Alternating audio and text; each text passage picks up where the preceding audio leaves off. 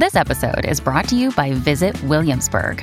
In Williamsburg, Virginia, there's never too much of a good thing. Whether you're a foodie, a golfer, a history buff, a shopaholic, an outdoor enthusiast, or a thrill seeker, you'll find what you came for here and more. So ask yourself, what is it you want? Discover Williamsburg and plan your trip at visitwilliamsburg.com. When you need mealtime inspiration, it's worth shopping Kroger, where you'll find over 30,000 mouthwatering choices that excite your inner foodie. And no matter what tasty choice you make, you'll enjoy our everyday low prices, plus extra ways to save, like digital coupons worth over $600 each week. You can also save up to $1 off per gallon at the pump with fuel points. More savings and more inspiring flavors make shopping Kroger worth it every time. Kroger, fresh for everyone. Fuel restrictions apply. This is First Draft, a dialogue on writing. I'm Mitzi Rapkin. This is a show about craft, the writing life, and the themes that are present in a writer's work. Every interview is a journey. I don't really know where our conversation is going to go, but I do know that it's fascinating every time, and one way or another, we seem to get around to what it means to be human and how, through craft, that idea is made manifest. Thank you for joining me on this literary pilgrimage into the mind of one writer at a time. My interview today is with Charlotte Wood, author of the novel The Weekend. I realized that because my parents both died in their 50s, I had always matched my life expectancy to their life expectancy. So I just thought I'll be dead by 60. We'll be back with Charlotte Wood after these essential words. First, I want to say to you, thank you for listening. The episode you're about to tune into represents eight plus years of dedication and perseverance for producing this show. In addition to conversations that go into depth about a writer's work and obsessions, this show and every interview it features aims to embody the values of honesty, vulnerability, curiosity, and connection. I invite you to join me in this journey as a First Draft patron which gives you access to cuts from the interviews that didn't make it into the final show, ad free, pitch free episodes, and writing tips from my guests. You can become a supporter by going to patreon.com slash firstdraftwriters. That's P-A-T-R-E-O-N dot com slash firstdraftwriters. Any amount is welcome, but for $6 a month, you receive thank you gifts on a monthly basis. Plus, when you donate to First Draft, you are joining the community of writers and readers who support conversations like the one you are about to hear. With your donation, you are saying yes to continuing the space of honesty, vulnerability, curiosity, and connection that each show reaches to achieve. You are the scaffolding that holds up this platform that shares the insights and challenges of the writing life. So please go to patreon.com slash firstdraftwriters. And let's be honest, there is so much free content out there. In fact, what you are about to listen to is free, but it is not without expense in hard costs and labor to make. Don't get me wrong, producing these interviews is indeed a labor of love, but there is an incredible amount of labor involved time and effort, planning, and schedule wrangling across time zones from Colorado to New York to London to Tel Aviv to Auckland and back again. And it all adds up to the creation of this show and the archive, which has more than 300 episodes you can dive into. I put so much care and effort into this show, and I hope you can tell with every episode. The process begins when I select a book, contact the author, schedule the interview. Then I read the book, take notes, conduct research, have the conversation, and edit the show. This takes equipment, organization, more late nights than you can imagine, and a lot of heart and sweat to come to fruition each week. And there is no staff. I am the show from start to finish. I know you may not be in front of a computer right now, so why not write a note on your hand or set the alarm on your phone to remind yourself to donate to First Draft when you get home? Please beat the odds of having to listen to this seven times before you join the First Draft community. Go to patreon.com slash firstdraftwriters. Please stay tuned at the end of this show. I'll offer recommendations on an episode in the archive that is similar to the one you're about to hear. And please rate the show on iTunes and tell everyone you know to subscribe. And thank you for your support and for being here with me today, right now, in this moment. And on to the show. My guest today is Australian writer Charlotte Wood, who is the author of six novels and three books of nonfiction. Her novels include The Children, The Natural Way of Things, and Animal People, among others. Her new book on creativity is called The Luminous Solution. In 2019, she was named one of the Australian Financial Review's 100 Women of Influence. Her features and essays have appeared in the New York Times, The Guardian, Literary Hub, and the Sydney Morning Herald, among others. She hosts an occasional podcast called The Writer's Room with Charlotte Wood, in which she interviews authors, critics, and artists about the creative process. She lives in Sydney. Her latest book to be published in the US is The Weekend, which tells the story of three women in their 70s reuniting at their late friend's beach house to clean it out. With the death of their friend Sylvie, who kept the foursome together, the three remaining friends must face themselves and one another in ways they've avoided for decades. The weekend explores what it means for these women to grow old and how their friendships endure and are challenged when they are forced to face one another in close quarters.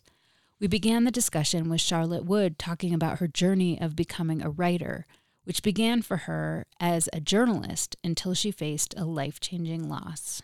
My mother died when I was 29, and my dad had already died when I was 19. And I was struck by sudden separation of life into things that mattered and things that didn't matter. And I suddenly knew that writing mattered to me.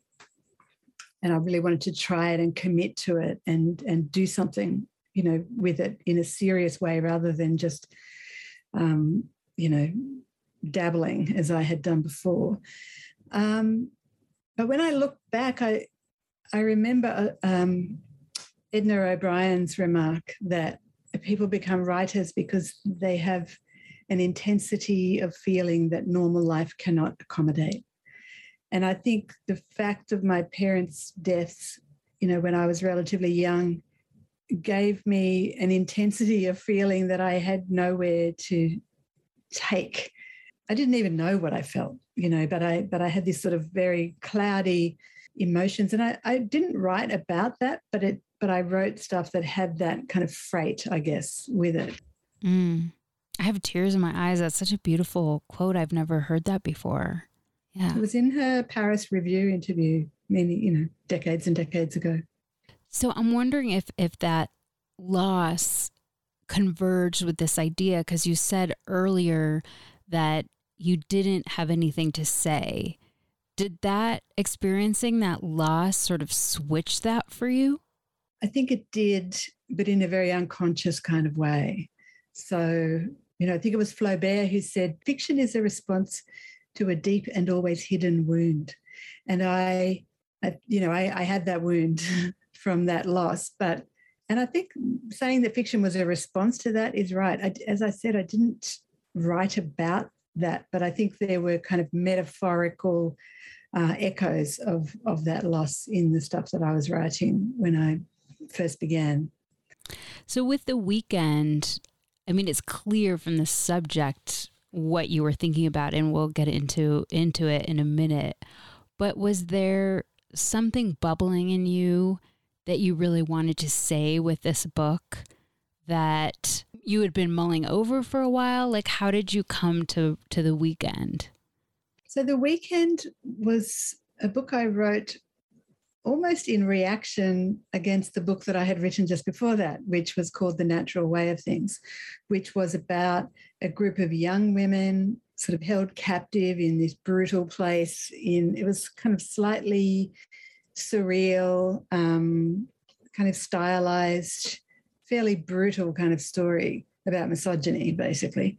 Um, and after I wrote that book, and it, it had a big response here in Australia. And it was the first book of mine to be published internationally. And so I spent a lot of time talking about that book and the sort of the material of it, which was a pretty heavy thing to be carrying around for, you know, a number of years.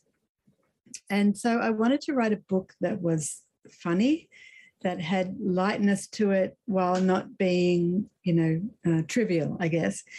And there was one other thing that I, again, I kind of discovered this, or I realized this only after some time, which was that because, so the weekend is a book about uh, three older women in their 70s navigating their friendship after the death of their very close fourth friend.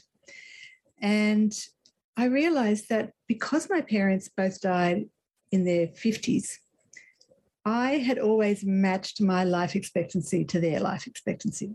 So I just thought, I'll be dead by 60, you know, and I, I didn't think it that consciously, but I think a lot of people do that, you know, about they sort of think, oh, my parents died at 70, that's around the time, you know, that's my life, my longevity to, to come. And because I'd always thought, well, I'll be dead, um, I'd never, ever, ever once thought about what it might be like for me to grow old. And it suddenly struck me that, you know, I'm now three years older than my dad was when he died, and a couple of years younger than my mum was. And, you know, of course, I hope that I don't die in my 50s. But it struck me that, wow, what if I don't die young? What will that be like? You know, and so so there was that question of what kind of older woman might I become? The second question was, is it possible to have a, a, a, thriving, flourishing friendship for 40 or 50 years?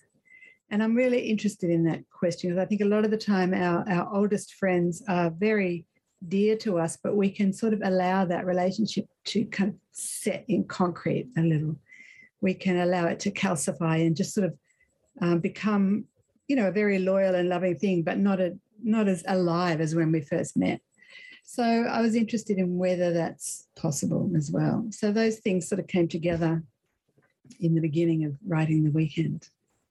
Do you think it's possible? I hope it is. I think it is. I think it is, but maybe you have to be really conscious of it. I don't think it happens by itself, right? Because I think, and one of the one of the things that the women in in the weekend are grappling with is is allowing each other to change and be um, be different from what they were when they first met. And I think when we see our our closest friends changing, sometimes we find that very threatening. We think they're kind of leaving us in some psychic way. Or we can think, I know you, you're not, you know, you're not like this. And you're sort of putting on airs and graces or you're trying to be something that you're not, but I know who you are. And I think it's really important to allow our friends to change. And i think that's hard. I think it's hard. Even if we we ourselves want to change we may not want other people to change.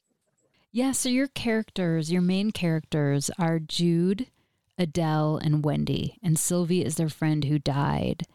And jude she didn't want to grow old she didn't really like the elderly she was probably like the most buttoned up of the group she just couldn't let go adele is an older, you know, they're all in their 70s. She was beautiful. She has very perky breasts. She is an actress and she just hasn't had good luck with parts lately. So money is an issue. Her relationship is ending. And so she's kind of going to this weekend to where they're going to clean up their their friend Sylvie's house um, on the edge of, of a lot of desperation. And then Wendy is she's lived the life of an intellectual, the life of a mind. She had a happy marriage. She was in love. She has two kids and she's I wouldn't say estranged from them necessarily, but she's not close to them. And she brings um, her dog, who who I considered to be really the main character of the book, whose name is Finn, who is 17. He's a Labradoodle. He's very old, and he's he's dying. And uh, her friends think that she's probably kept him alone too long. And they they all met in university. And and one line you you wrote about when they met this was Adele I think was thinking back to how they met and couldn't even quite remember which is um has a loveliness to itself. But you wrote one by one they were drawn into the current of others and they fell in love and stayed there and that that kind of friendship for that long is like falling in love yeah and, and especially at the beginning you know they they actually some of them met at university but as a kind of bigger group they met in their 30s and Adele, I think, says the 30s was when you fell most dangerously in love with your friends. And I think that perhaps was true for me, where you sort of feel like you know who you are and you have found the right people for you. It's not just, you know, you met them at university or they were your, you know, classmates at school or something. You kind of find your tribe. And for these women who were very powerful in their in their younger years, sort of early feminists who achieved great things. Jude ran the city's finest restaurants. Adele was this sort of shining theatre actress. Um, and Wendy, as you said, was this very public intellectual, very um, highly regarded. And so they they had this kind of dazzling little crew um, with their partners at the time and so on. Um, and they they fell in love. And I guess now they're grappling with um, a whole heap of things. They're grappling with the fact that while they while they are in their 70s, they're not interested in the subject of age or aging, and they're kind of um, you know really dismiss people who talk about ailments and doctors, and they just can't stand that sort of thing. Uh, but they're also grappling with retirement, I guess, uh, in a way that they they think they still have plenty to offer professionally they it's only really just dawning on them that the culture is actually you know slowly pushing them out but they still feel like they've got things to say. They have they have talents that perhaps are, are you know they're they're at their peak of their power but they it's just dawning on them that other people don't feel that way about them anymore. And it's very painful. There's a lot of grief involved in that for them. One of the things that I really enjoyed about the book and their friendship was that they I mean, it was clear they loved each other and had really complicated and, and deep bonds, like the interweaving of the four. Like one, maybe two were closer in a certain way, and two were closer in another way. But they were also like frenemies. Like they were so hard mm. on each other and sometimes like mean and curious but also like that was allowed within their tribe. But if you are from the outside and you're mean to one of us, the wrath will come down on you. Mm. Yeah, you know, when I started writing this book, I was my mother-in-law was still alive, Annie, who was a very powerful character person, and she I used to watch her with some of her friends, and they'd been friends for 50 years. And sometimes I was kind of a little freaked out at the way they would speak to each other in this. And you know, I realized, well, they're sisters now. You know, they've they've been friends for so long. They are basically family. And I think we all, you know, all of us who have siblings can see ourselves sometimes just just cutting to the chase. You know, don't we don't sort of muck around with all the niceties that perhaps you would with someone you just met. So you, and you know, I, I took to watching groups of older women in, you know, in the art gallery I go to or um, in restaurants and things. And sometimes older women can be really brutal to each other, but it's almost like they they possess each other. These groups of women, um, in a way that is full of love, but it also um, they they can be too harsh. You know, they can be they can snap at each other and they can be and i you know i have this with some of my friends and what i love about my friends is they would tell me the truth you know they won't flatter me they will and they'll if i'm going on too long with some story they'll butt in and say yeah yeah yeah we know that you know so i love that about my friends but i know that i need to be careful as i get older that that you don't solidify into that kind of um, you know that level of of losing gentleness, I guess, or losing respect, which which can happen. Yeah, it must have been kind of fun to write all those these scenes between them when they're like bickering or so much in their own head about what another one is doing, like just going off on their own internal monologue. Yeah, I had a great time with this one with a sort of shifting point of view, a really fluid shifting point of view. And I hadn't really done that in my previous, this was my sixth novel. And I really wanted to have a lot more movement between different characters' heads in kind of one scene, you know, which is something you're always told not to, never to do in creative writing classes and stuff, which just, of course, makes you want to go and do it. So uh, I guess one of the themes that developed in the book that I realized, you know, at a later stage was was whether we actually ever really know ourselves. And I think these women at this stage of life feel very strongly that I know myself, I know who I am, I know my place in the world. But this weekend that they spend together really unravels that. They they are all faced with a, a kind of big truth about themselves that they have to stand up to you know they have to face up to but that shifting point of view allowed me to to show how they because of sylvie's death they're kind of lost to one another now um, because she was the glue that sort of held them all together. She was the one who could smooth over the prickly edges. She could interpret their behavior to each other. You know, if one was being annoying, another one would say to Sylvie, Why is she doing that? And Sylvie would say, La, well, don't worry, it's because blah, blah. And things would sort of flow more evenly. But now that Sylvie has gone, they, there's this huge gap in their lives and they're all in grief. So, um, you know, I don't know about you, but when I've been at, at times of grief, you do lose patience with things that you think are, you know, trivial or silly. Um, and they all feel quite protective of their each of their private relationships with Sylvie.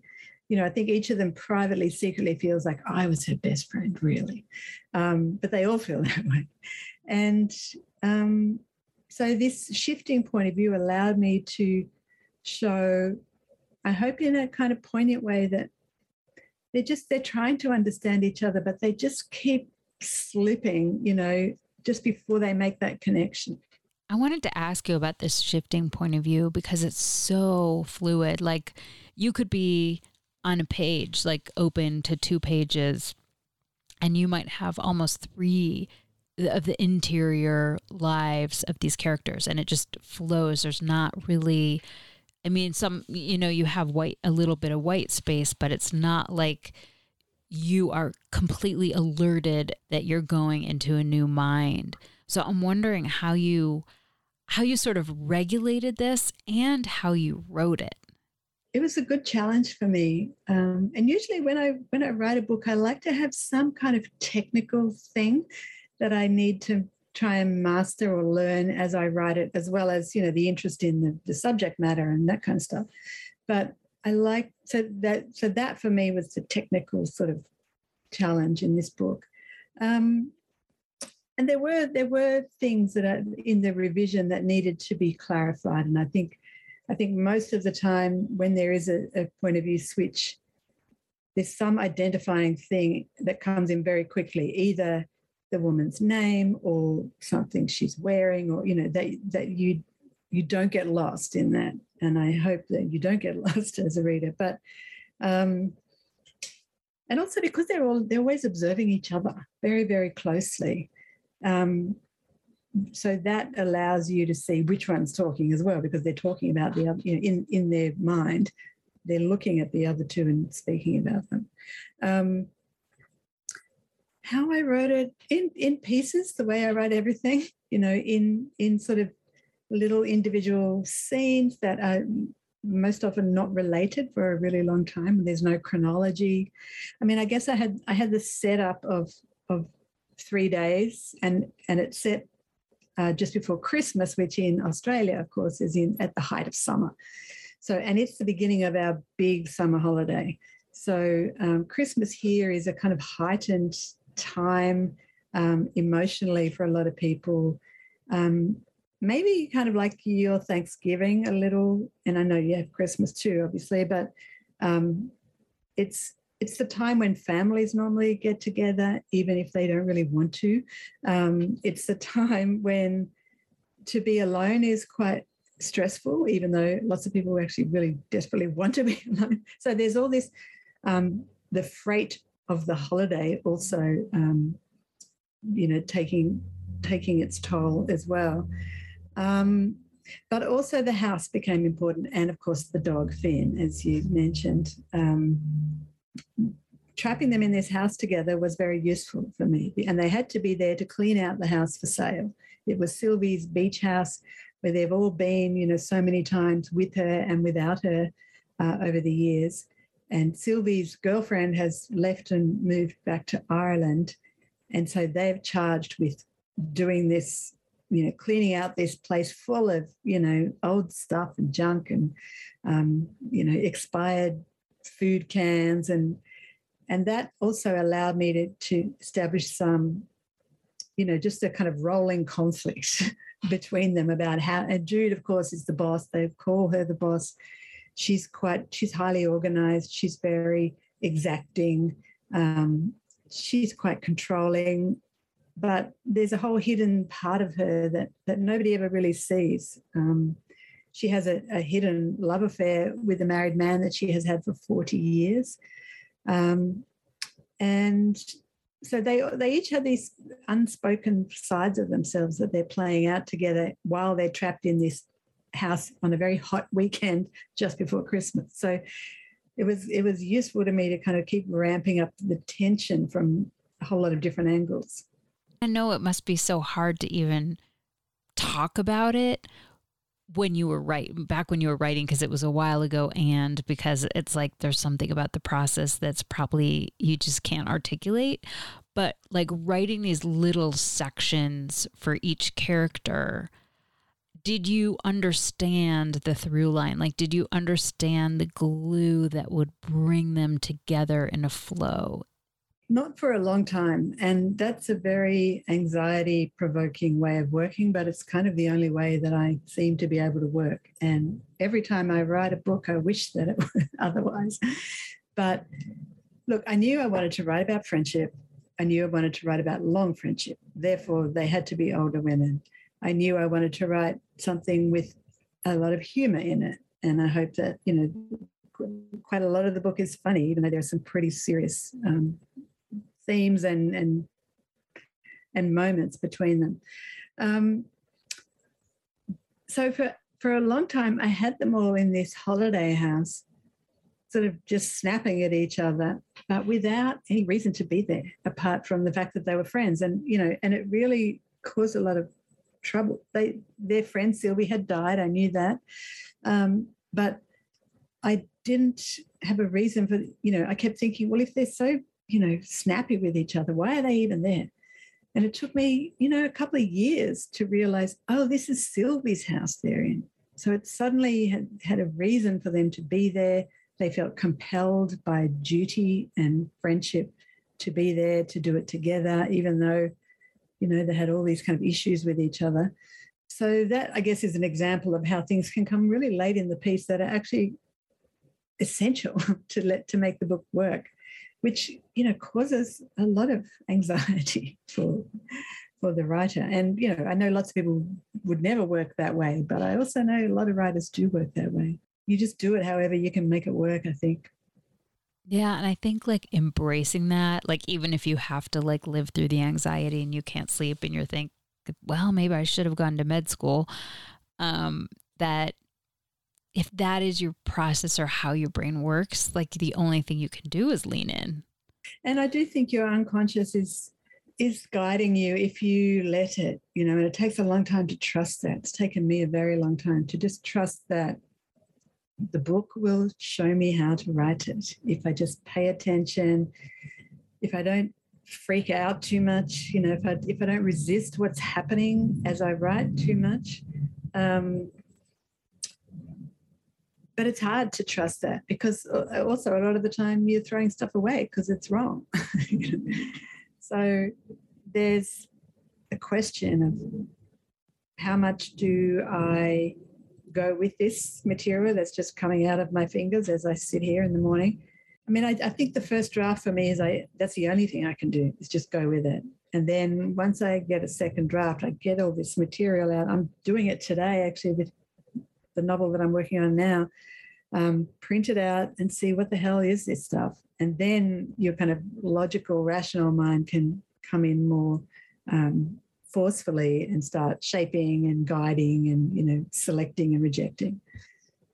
So we talked earlier about Finn, who who is the dog, and I wonder if he was there at the very beginning. But I I also really want to ask about you know, writing about this animal and because Finn is so old and sick and dying, and the cause of angst between them because they didn't want Wendy to bring the dog, he also was a symbol for so much. He he caused revelation, he caused fights. He was also, you know, this this icon of of aging and how long do you live. So I just wanted to talk about Finn. Yeah, Finn came again, we're kind of right in the middle of the of the book in terms of you know the time it took me to write it, and it came about in kind of a strange way. I had a residency at this really very cool science research facility uh, at the University of Sydney. And it's called the Charles Perkins Centre. And it is a very multidisciplinary, kind of radical research place run by an, an amazing scientist called Steve Simpson. And he set this place up. It's about the, their kind of mission is to address chronic disease and um, ill health. But Steve's idea of this place is that we need everyone to contribute to, to finding new solutions to these really intractable, prob- intractable problems.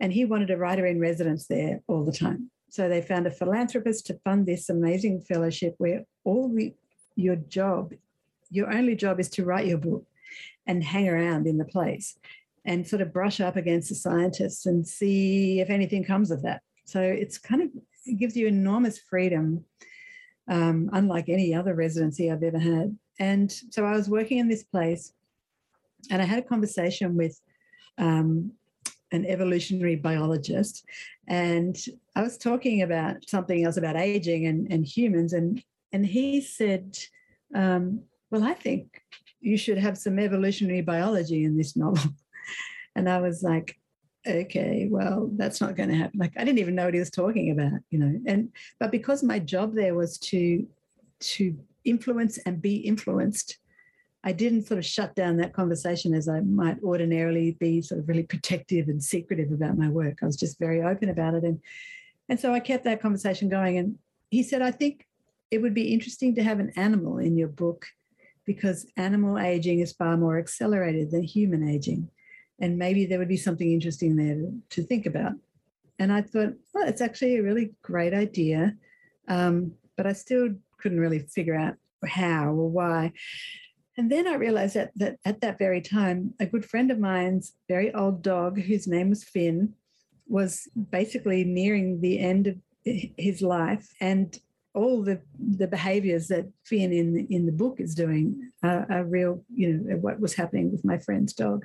And then I thought, oh my God, this could be so useful, so excellent for bringing in this sort of Finn as a symbol, but not not a symbol that's equally understood or you know received by everybody but each person in the narrative has their own kind of psychic relationship with this dog and and finn is the repository of everyone's kind of feelings about growing old so jude of course can't stand having the dog there because he's um, messy and unpredictable and you know he's going to pee on the floor and um, it's just so she she's the one who really lays it on Wendy about you're just being cruel, dragging this dog around. You know, you should have put euthanized him. It's just your needs over the dog's. Whereas Wendy thinks, well, he's just old and he's not in pain. He's not suffering. This is what happens. This is a natural process that happens to dogs, and it's going to happen to all of us. And that is not the kind of thing that Jude ever wants to hear or think about. So, um, and then Adele has this sort of um, a different relationship with Finn, who reveals things to her about herself. Um, so he became this sort of wandering little, you know, half ghost, half um, poignant creature, half portent of things to come. And then, of course, I realized that, you know, a, an aging, old, you know, decrepit, dementing, incontinent dog in a holiday house is a very useful driver of friction and conflict and chaos. So he became really important to me. And, and it's interesting how many readers just you know, have have latched onto Finn as as the the most important thing about the book. Do you think it's the most important thing about the book? What I like about Finn is that he can be this carrier of other layers of meaning. And that is something I kind of always want to have in a book. It was only pointed out to me some years ago that I, I tend to have animals all through my books, which is sort of weird that I didn't realize that before. But I think animals are really profound presences in a narrative because we don't know what they're thinking. You know, we like to think we know, but we really don't. They also know a lot of things that we don't know. You know, the animal levels of perception about the world are, are so heightened, but also so mysterious to us that I feel like there's a whole other society going on in the animal world that we, you know, we think we're at the center of, of everything but all around us are, are creatures with whole other lives. So this it's kind of it just allows many many layers of of existence to be hinted at, I guess, through any any novel. I think that idea too that we think we're at the center of the universe is that in some ways, of course, we are at the center of our own universe. And you were saying earlier that part of this book was about these women knowing themselves in new ways and maybe crashing against realizations or reckonings that they didn't have in their universe. Like they were just this closed kind of system. And through one another or incidences that happened in the book, they did have to have some reckonings and realizations of who they were. And I think, well, first of all, I think this is hard to do in a book and, and do it well. But I think it's also like sometimes I think people do forget that just because you're in your 70s doesn't mean you're not having like spiritual and personal growth. Yeah, that was really important to me. You know, as soon as I knew I was going to write about older women in what turned out to be, in some ways, a kind of cautionary self portrait. I think it's like, how do I want to be? These are some women who are telling me how I kind of don't want to be. But um, as I looked around at, at representations of older people in in books, in film, and TV, it just didn't ring true to me a lot of the time about the kind of older people I know. You know, I mentioned my mother-in-law before, but I have I've always had friends who are who are sort of 10 and 20 years older than me. So I have really good friends in their 70s now. And those people are not necessarily grey-haired. They don't live in the past at all. They're very active politically, they're very active socially. Their inner lives are as flourishing and vibrant as mine if not a lot more so, their life isn't over. You know, they're not sitting in a rocking chair thinking about the, the glorious time of their life when they were 25. They're thinking very urgently about the present and the future, possibly more urgently because they they know that it's not going to last as long as you know for some other people. So I guess I was I wanted to write against the kind of disgust that we have for old age and against the the idea that it's a static period of our lives because I just don't see that and I don't believe it. Or, or, no more static than any other period of life. You know, it utterly depends on the individual and and what's important to them. I think too that you can you can be more unshakable in in this period of your life because so many things that you fear when you're younger already happened. You already got cancer you already have experienced death of loved ones. You've already maybe been widowed or had a career crash. Like it seems like there's less room, although I'm not saying some of these women don't have it, but there's less room for like a certain kind of vanity and a certain kind of fear about moving forward because so much has happened.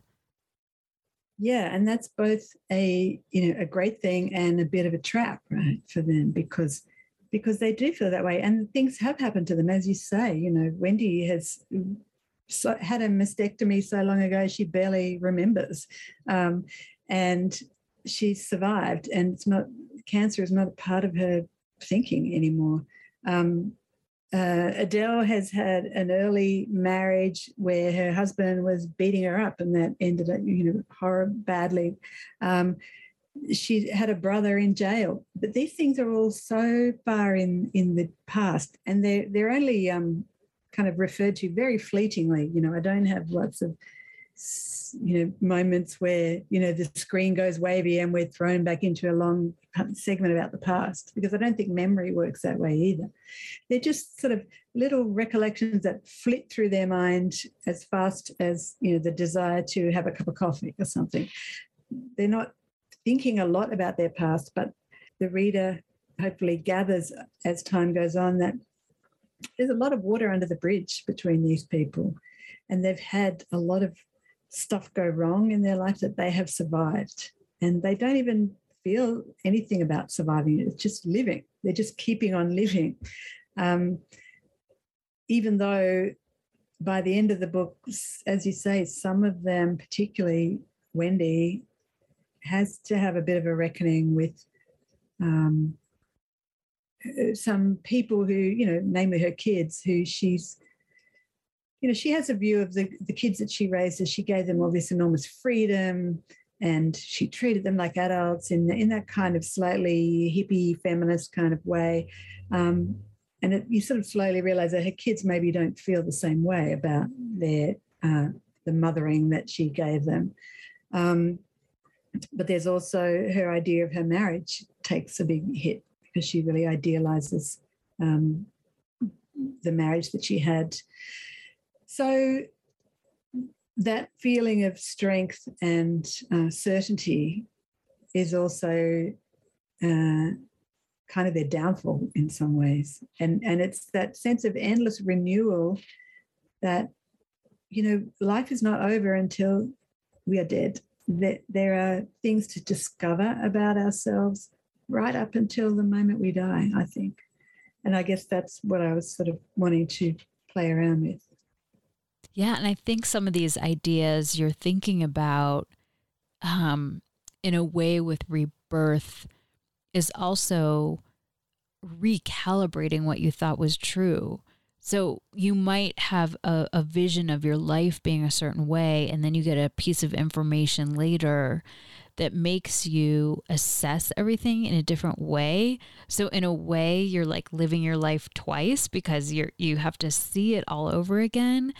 And that can be, I mean, so cruel and also really just revelatory about the nature of our human suffering and our time, like how we can grasp for things that we can never really hold.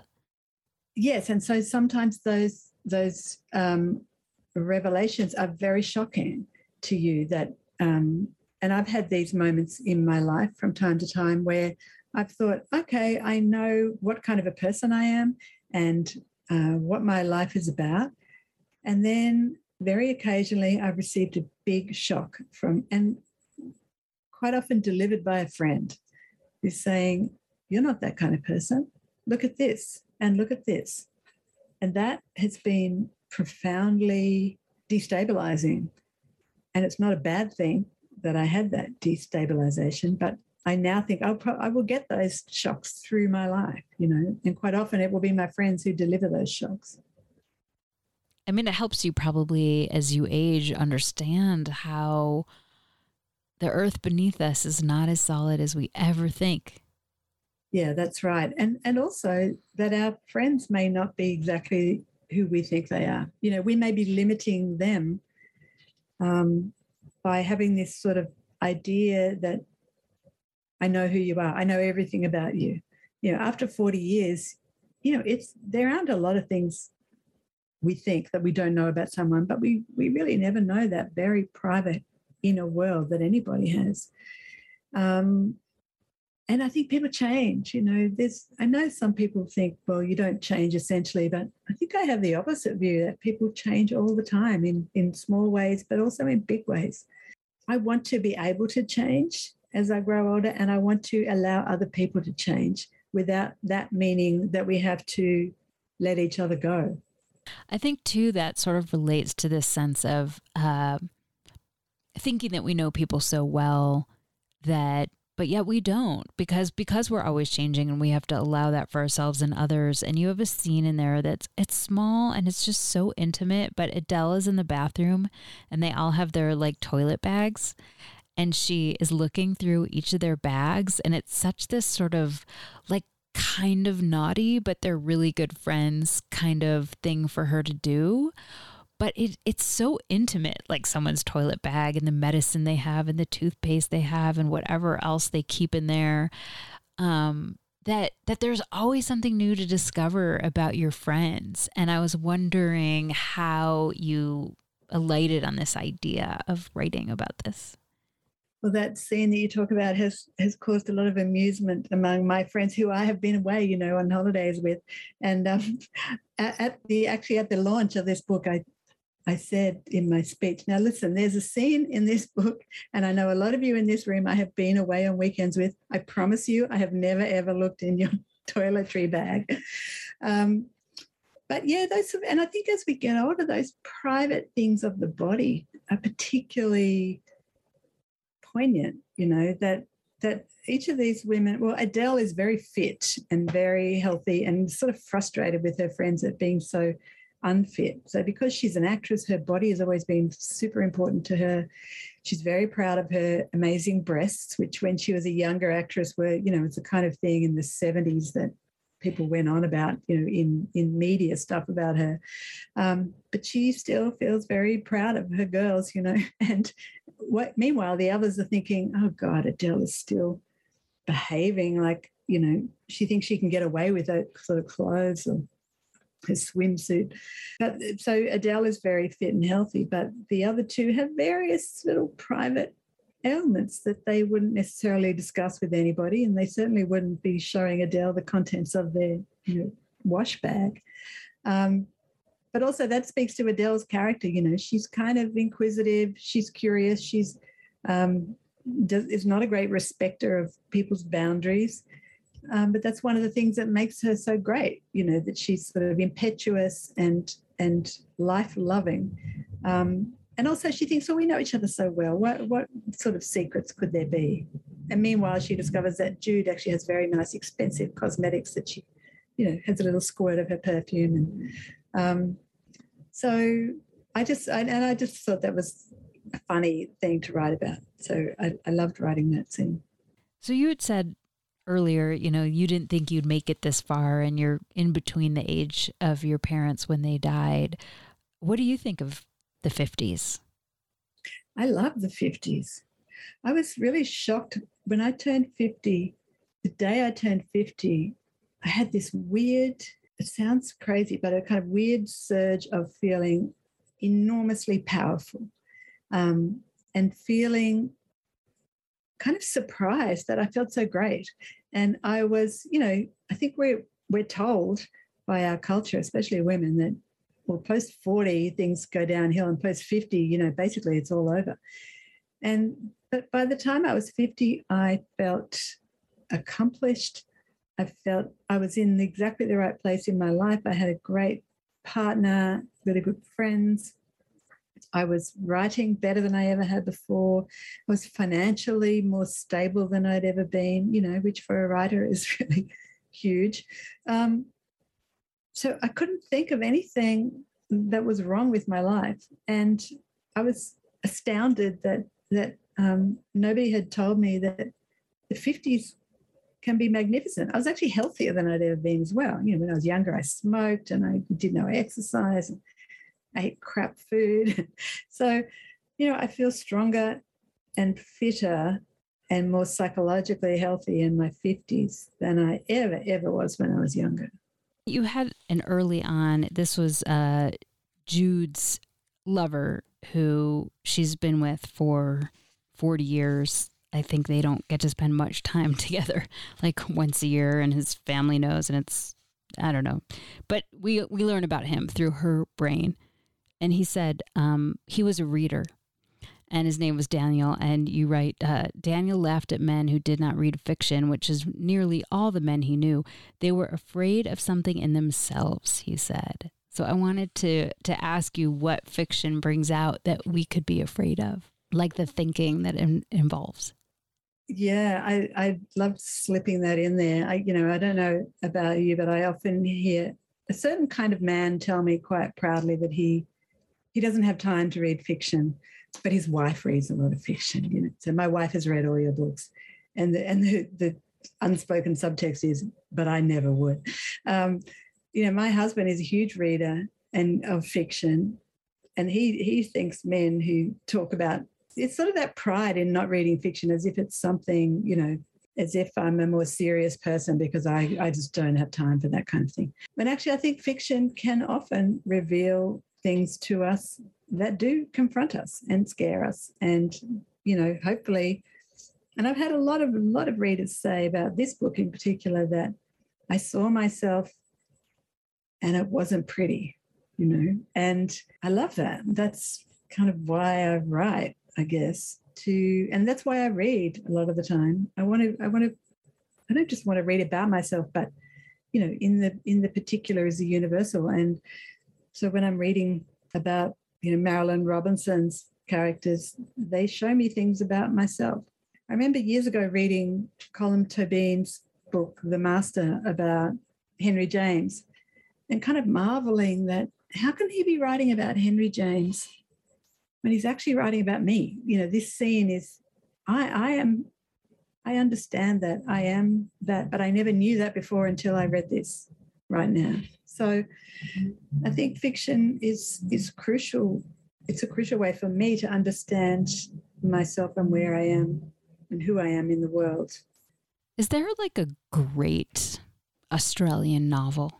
You know, they're always talking about the many. great American novel. You know, is there are there a few that that I guess you think are? Well, there are um, a lot of beloved Australian writers. So I guess the one that would immediately come to mind for in the great Australian novel phrasing is uh, Patrick White, who is one of our only Nobel laureates for literature, and a book called The Tree of Man, which was published in I think the 50s maybe a bit later, but about kind of hard scrabble farmers, you know, um, making their way in the very unforgiving, the way that white people, white writers have written about the Australian landscape as a very unforgiving, unyielding place, um, which, you know, says something about what this country has done to Indigenous culture and uh, peoples. Um, but yeah, Patrick White is he he's been dead for some time now. There's another writer called Tim Winton, who's very beloved. Um, a book called Cloudstreet, which continually is is cited as Australia's favourite book, you know, when they do polls and stuff. But also contemporary writers like Helen Garner is is an amazing nonfiction writer. She has also written fiction, who is sort of um, writes about urban life and the, especially the urban domestic lives of women. Um, and that she's probably one of our great writers, I would say. Can you read a passage from an author that influenced you as a writer? I can. I'm going to read from the latest book by Elizabeth Strout. Um, I, I only just read this, but her writing has influenced me for a long time. I think she's incredible. And this is from her new book called Oh William. And I'll just read it and then I'll say why I, you know, what I get from her writing. This is the very opening of the book. I would like to say a few things about my first husband, William. William has lately been through some very sad events. Many of us have, but I would like to mention them. It feels almost a compulsion. He's 71 years old now. My second husband, David, died last year, and in my grief for him, I have felt grief for William as well. Grief is such a Oh, it is such a solitary thing. This is the terror of it, I think. It's like sliding down the outside of a really long glass building while nobody sees you. But it is William I want to speak of here. His name is William Gerhardt, and when we married, I took his last name, even though at the time it was not fashionable to do so. My college roommate said, Lucy, you're taking his name? I thought you were a feminist. And I told her that I did not care about being a feminist. I told her I did not want to be me anymore. At that time, I felt that I was tired of being me. I had spent my whole life not wanting to be me. This is what I thought then. And so I took his name and became Lucy Gerhardt for 11 years, but it did not ever feel right to me. And almost immediately after William's mother died, I went to the motor vehicle place to get my own name back on my driver's license, even though it was more difficult than I had thought it would be. I had to go back and bring in some court documents, but I did. I became Lucy Barton again. So I I chose that piece. I mean, I could pretty much pull out any page of, of Elizabeth Strout's writing, but I'm really interested in these Lucy Barton books because they're so understated and so powerful at the same time. So one of the things I love about that passage is this, this constant change and surprise. So she's writing about her, her first husband, and then we find out she's had three husbands, but she's going back to the first husband. Um, and even though he's the subject of this story, it seems, we're, we're not talking about the past, we're talking about the present. We're not talking about the marriage, we're talking about him in this last few weeks. So there's already this real complexity in, in what she's doing there. But also, Elizabeth Strout has that quality that is very hard to define of immense authority. Um, there's a self assertion in every line that she writes, and she she has a very subtle narrative um, propulsion. And I feel like it's through voice and through this self assertion. And so when she says, you know, I, I, had to, I wanted to change my name, it was more difficult. I had to go back and do this, but I did. I became Lucy Barton again. So it sort of lands in this very strong way. And that, you know, first couple of pages, but I would just go anywhere with that voice. So I love I love her work for that confidence in her voice. Can you read something that you wrote that was maybe tricky or hard or changed a lot from the first draft? Read a bit about Jude and Finn. So this is they're at the holiday house. Jude's in the kitchen looking through the window at Finn and kind of being appalled at his the very fact of his being there. But she's watching him. There was no flicker of recognition, even of movement in his eyes. So he's watching her through the glass and she's watching him. His tail lay flat and limp. There was nothing between them but a pane of glass, and she studied his face. The dark smudges of his clouded eyes brimmed with liquid, two mud pools in snow. His muzzle was grubby too, the once creamy fur stained and brown. His mouth hung open, black rubber lips slack rippled. This was what happened to animals and to humans. It was pitiful. Drool formed behind his long yellow teeth. He shifted his weight, staring with a terrible patience at nothing through the glass. And then in his face, Jude saw Sylvie's face appear. And from his mouth came Sylvie's sorrowful ghost breath condensing on the glass. She sat up straight in her chair. Finn, Finny. Wendy's high voice came from the laundry along the deck, but the dog stayed, staring at Jude with Sylvie's reproachful, unhappy stare. There was a place between life and death, as between waking and sleep, and one day Jude too would know that place. This came to her in Sylvie's steady animal gaze. At last, the dog lumbered to his feet, turned from Jude, and limped away. So I chose that bit to read because, you know, what I said earlier about, about Finn being this carrier of meaning for each of them and this carrier of, of what an Australian writer called Amanda Lohrey has called messages from another realm. You know, Jude, Jude is a very rational person, a quite controlling person, you know, buttoned up, I think he said. And but here we see this great contradiction in her with all of that rationality is starting to unravel. And it's very frightening to her um, to see Sylvie in this dog's face. So she doesn't like the dog. She will certainly never tell anyone that she saw this bizarre um, apparition. What is it in the face of the dog? But it suddenly starts revealing things about her to herself that she's not as in control as as she would wish to be. Um, and it also is, you know, a message from Sylvie in some way. So I guess I liked that piece when I when I when the idea of Sylvie being visible in the dog's face came to me because it it allowed me to go into that sort of dreamy, uncanny sort of space that um, I always like to have in a book, glimpses of it. Where do you write?